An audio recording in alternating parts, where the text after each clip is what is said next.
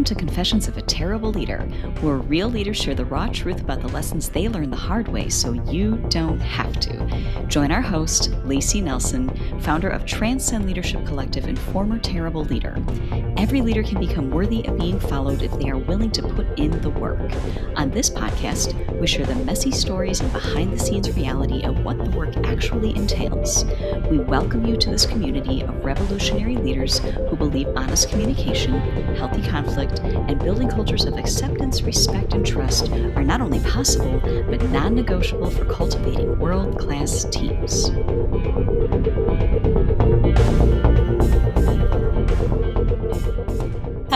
And welcome to Confessions of a Terrible Leader. We are so glad you're back. Layci Nelson, your host and former terrible leader, here today. And I am having a conversation with a, a woman who has really just honestly i'm going to be honest she has captured my heart i got to know her through uh, i was an instructor for the uh, instructor and we wrote a large part of the curriculum for the agricultural leadership program for washington state and julia bringolf is a she is involved in farming at a very at generational level, as well as now the VP at Royal Bluff Orchards here in Washington State. Apples are kind of a thing here. And she also has launched a new business on top of, you know, being VP of an orchard, if that's not enough. She is the CEO for Cash Butte Distillery, which is a super exciting project.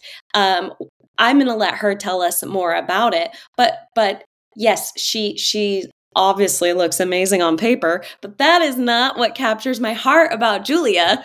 She just has the best way of being raw and real and honest about what it takes to lead the places she's figured out like i'm actually not very good at this or i need help in this area as well as owning her strengths. She really has some amazing amazing insights things to offer enough of me talking about her let's start talking to her julia welcome i'm so glad you're here Thank you, Layci. I'm really excited to be here. Is there anything in the intro like that you want to expand on that I left out? So, no, but I will. um, I am part of a generational business. I'm second generation uh, with Royal Bluff, Bluff Orchards and um, have launched the distillery, which is kind of a counterpart to Royal Bluff Orchard. So, Royal Bluff is about 95% of what we grow goes to the fresh fruit market, what you find in your grocery store. Um, and then the 5% that we know would get thrown away um, mm-hmm. goes to our distillery where we make distilled spirits. We've produced a brandy and a vodka, and this year we're starting to work on a gin, which we're Ooh. really excited about. Yummy. And um, yeah, we're, we're just chugging chugging along, and we're really really excited. Excellent. And I did have the joy of getting to be out there for the grand opening and tested the product, and I will confirm it is delicious. Thank so, you. yes. so too. wow, you have a lot of moving pieces. When yes. we use that analogy of, you know, balls in the air, glass, yeah. rubber, you have a lot of glass right now, I would imagine. A lot of glass balls in the air. Yeah, there's a lot of glass balls that I try to convince are rubber. I keep yelling at them. Please be rubber. Yeah. Because yeah. I can't hold you right now. Roughly how many between the orchards and the distillery roughly how many employees i know it varies by season for those listeners that don't understand the complexities of orcharding is that a word you're gonna yeah. get you are going to get some education today it is it is very complex to manage and mm-hmm. run uh, farming. Farming is a it's a whole thing. I am learning yeah. so much about it. So I would say right now in this season, roughly between the two endeavors, how many people are you essentially responsible for? Roughly a hundred. no big deal. And then it's fine. and then with farming, you also not only are are responsible for you know, providing a great work environment for people that are unfamiliar with the H2A system and bringing workers in uh, mm-hmm. to help with harvest.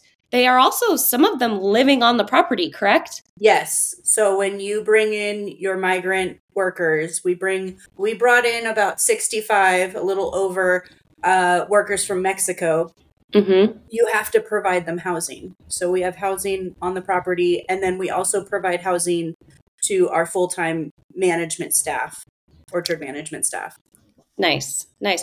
And when I was out there uh, and and was there for the grand opening, I was like I didn't expect them not to have great living conditions, but I was like, wow, these are these are nicer places than I grew up. I grew up in a trailer court. These are nicer places than I had when I was a kid. So I was just pleasantly not surprised because I don't not like I didn't expect to take good care, but not being in the day in the day out, I was like, wow, this is they're doing a great job. Like you really care about all the people that are out there. We do, yeah. So turnover in any industry is difficult. And so you can imagine that if when you send a workforce home away for two to three months and then have them you want them to come back. You've spent the time to train them to to teach them how you run your operations. You want them to come back right? So mm-hmm. you want to create an environment for them that they want to come back to.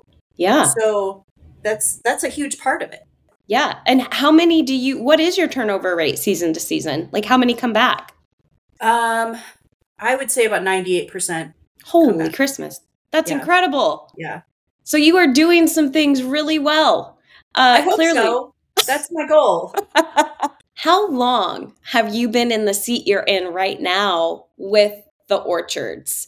Um, and, and I'm speaking to both orchard and distillery because they are so intertwined, right? Mm-hmm. So, yes, you're generational farmer, right? But you weren't always involved at this level. So, can no. you tell us a little bit about your journey? Um, I have not held the same role for more than a year since I started. Okay. I don't know okay. if that is, changing is lots of hats or, or not, but my role has been in a constant state of transition and flux ever since I, I joined. So in 2013, we were considered a very, very small orchard at that time. Mm-hmm. Uh, we were operating 70 acres. It was all Granny Smith. We had been operating that for 30 years. And essentially, it was, it reached its age cap. We had to rip the trees out and replant. Mm-hmm. When you replant, it's five years until you're at full production.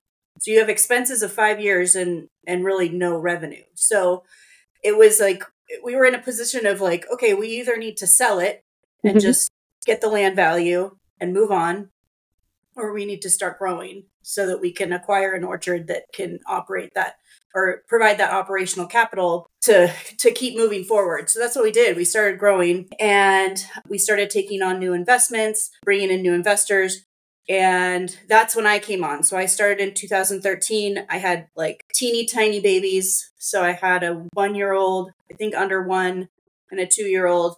And my husband was in grad school. And no, he was not in grad school anymore.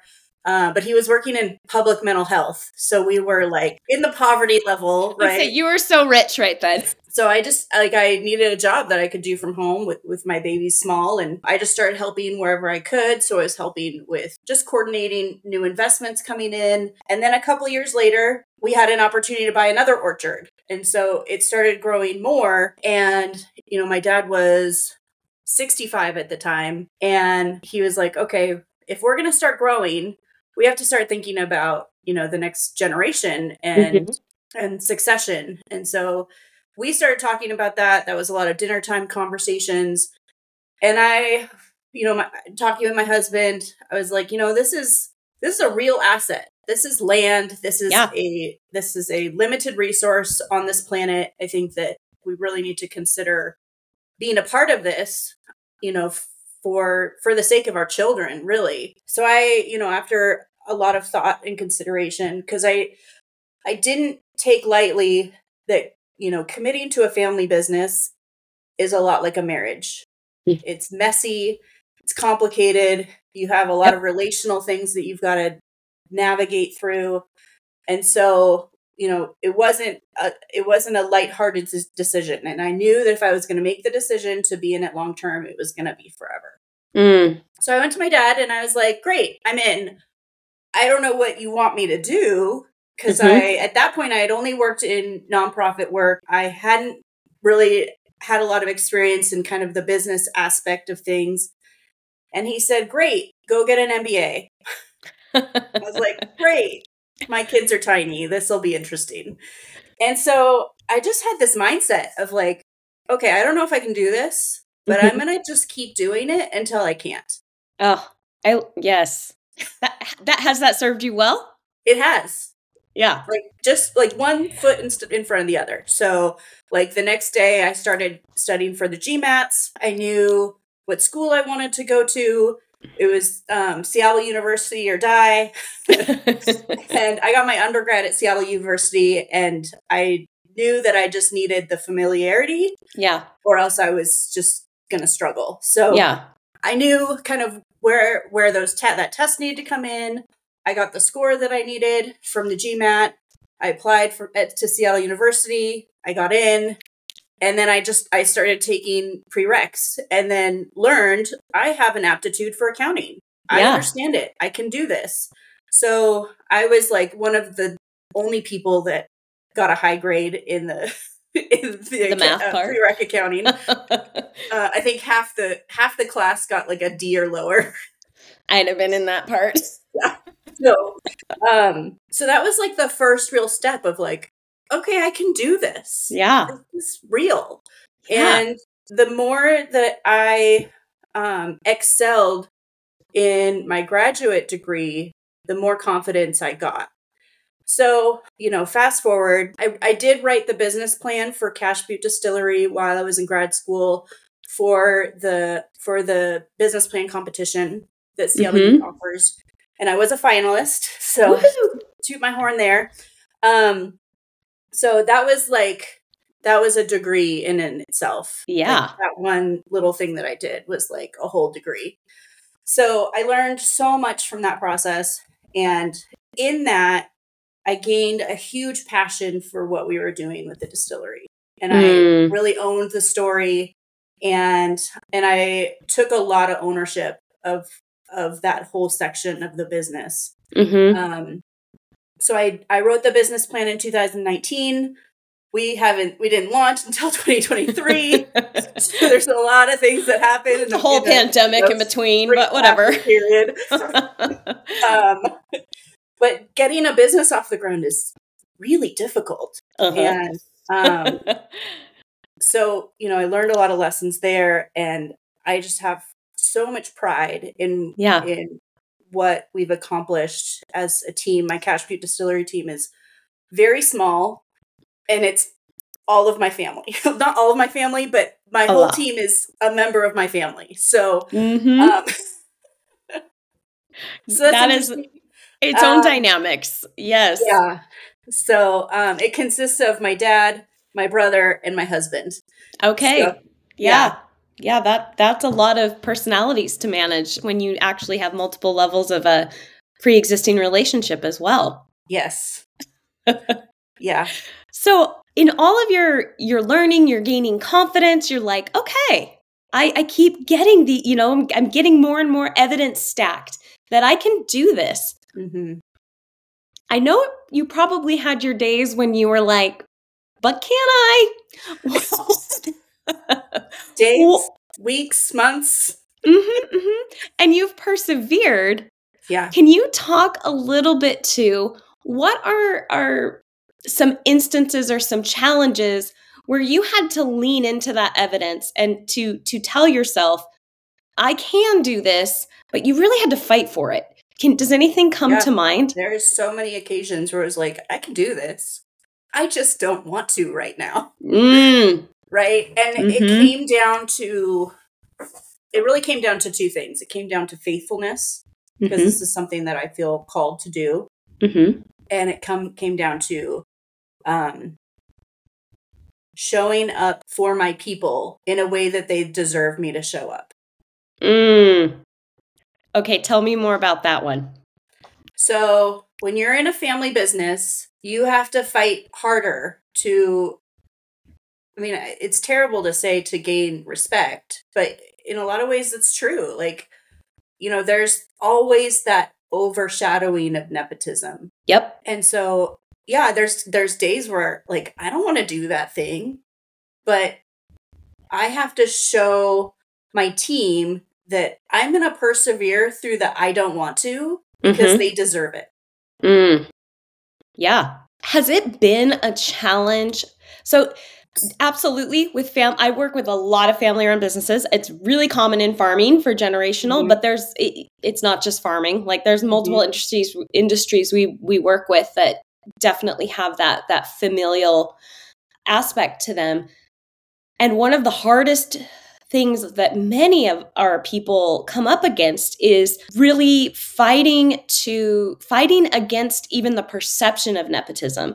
Mm-hmm. So like, oh, of course they get to do that. They're the owner's kid or they're the whatever or Mhm. and I know you're a mindful person and you you've thought through like how do I how do what I guess my question is what are the what are the things that you have done when you know you've come up against nep- the the perception of nepotism how have you navigated that Um, I really take on the mindset of more servant leadership.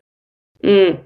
okay tell me more about that So it's a mindset of like, no, I'm here to support you. mhm You have a job to do. I've asked you to do a job. You've been hired to do a job, but it's my job to make sure that you can do your job well. So what do you need? And and whenever I show up like that, that everything kind of just shifts. I love that did you just magically know how to do all of this and how to No. so you i'm guessing have taken some hard knocks and probably made some mistakes getting to to realize oh I, I had to experiment to figure out what works what doesn't work. Mm-hmm. The question we ask all of our guests what mistake that you're willing to share what mistake what is a mistake that you have made or maybe a misstep along the way in your leadership that you look back on and you're like yeah definitely would have done that differently I'm a hypocrite. ooh tell us more about that one So I I love it when people over communicate to me. Like tell me all the things, tell me all the things 5 times, tell me where you are and all the things, like over communicate with me on everything. Like it could be like a job on my house or it could be my employee. Like be an over communicator. I really appreciate that. Yep I am not an over communicator and I'm really bad at it. so you're direct so when you get can you think of a specific example of like where something went off the rails because you did not I think Adequately. of five thousand things. I mean, it's like you know every day where it's like, oh yeah, I was supposed to send out that email. Oh yeah, I was supposed to give you this piece of information. Oh yeah, like I'm still working really hard to dial in my own like structure and workflow and how I how I like organize things. mm-hmm. I'm ter- I'm like confession. Um I'm very organized in my mind. My spatial organization is a train wreck. yeah i can relate to that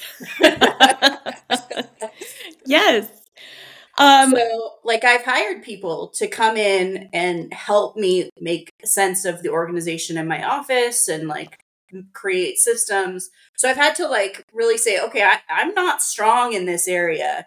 I've never been strong in this area. I need to Mhm. hire someone who is strong in this area, even if it's for a day, mhm. so that I can flow better and and serve other people better. I love that. So you recognizing I'm not a great communicator. I need systems in place to help me be a better communicator for just sheer organization. Mm-hmm.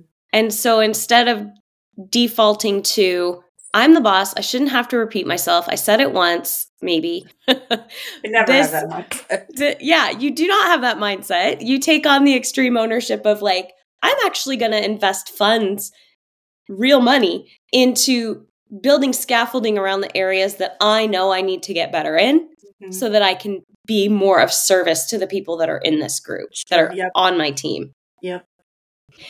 That's beautiful. Did it take you a long time to figure that out? Oh, I'm still figuring it out. That's going to be a lifelong discipline. Yeah. So, what would you say if you were coaching younger you and you were like, okay, younger Julia, I'm going to save you a little pain Mm-hmm. in your future? What would you tell her to focus on first in the art of developing her leadership? Uh, I would tell her to create an organized structure of workflow before you even start the work. Speak more to that piece. What does an organized structure of workflow even mean to you? Well, it means like, so you're going to get 20 emails in a day. Where are those emails going to live so you don't have to hunt for them two weeks from now? Like, there's going to be one email that comes in that needs, you know, attention that you're not ready to give attention to for another three days. And now it's buried and you forgot about it. yep. Yep. so it's it's those kinds of things where I wasn't prepared enough to create that foundation. Mm-hmm. And you would say, do it before you need it. Do it before start- you need it. Yep. Start thinking about it before you Yep. need it. Yep. Uh, so I'm going to switch gears a little bit because so Julie and I have kids that are basically exactly the same age. She has two girls, I have two boys. so, um, and our, our career trajectories are, are kind of similar as well. So in, in some ways, I don't have a farm. Um, so the No, you have other things. You have a, I have other farm things. of people. Yeah, I do. I do. So, taking all this on, building this, I don't want to talk about like traditionally we would ask a, a, a woman would be asked like how do you how do you manage the mom guilt right i'm not going to ask that question but i'm going to throw just out well i sort of spoke Thank you to it calling attention to it. I was calling attention to it. I guess I, I'm like really wanting people to like notice we don't have to talk about that part. This is what I want to ask about. What are you so proud of yourself that you're modeling for your kids in this process? You know, I'm really proud of my my MBA degree and what I did to accomplish that. Yeah. because that was a huge learning like every wall got broken down everything but i sacrificed a lot of time with my children to accomplish mm-hmm. that almost to the point where i don't really remember those years which is really hard like thinking back like oh there is this age group where i just can't really even see their faces Mhm. and that sucks Yeah. but at the same time i am able to give them something now that i couldn't before and it's not even that i can model hey i'm i'm a business owner and i can do all these things it's that i didn't know that i could do it before i did it Mhm. and i did it when i was 35 years old Yeah. and you know my 13 year old she's she's kind of struggling with like what's my thing like what do Mhm. i what do i do i'm like everybody else has a talent and is in sports and they've been doing it for years and and i'm trying like i just really want her to know that it doesn't matter what age you are you just need to start Yes. Uh, I feel like I'm at church, Julia. So that's I I absolutely love that. Just start and it's never too late. Mm-mm. And you can change your mind. yeah Yeah. Oh, so valuable to have that inspiration and to see like like that's my mom. That's i don't think they think that Not yet. not yet. My kids don't think that yet either. But I, someday. yeah Someday. but the other side of that is that that's not the point Yeah. I don't want them to like go outside of how they see me to see me any way different. Right now, I'm just Mm. mom, Mhm. and I show up in the way they need me to show up and give them the kind of attention that they need in that time. I don't need their validation. That's Mhm. not the point. Mhm. Um, and you know, I do this because I've made a commitment to do it.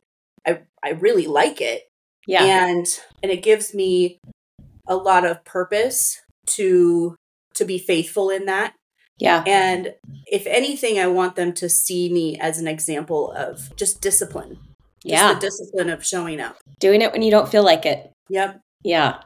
This has just been a great conversation. I love your insight. Thank you for being so honest and sharing your perspective too and bringing it back to like, no, that's not what it's about. This is the point. Mm-hmm. I appreciate that.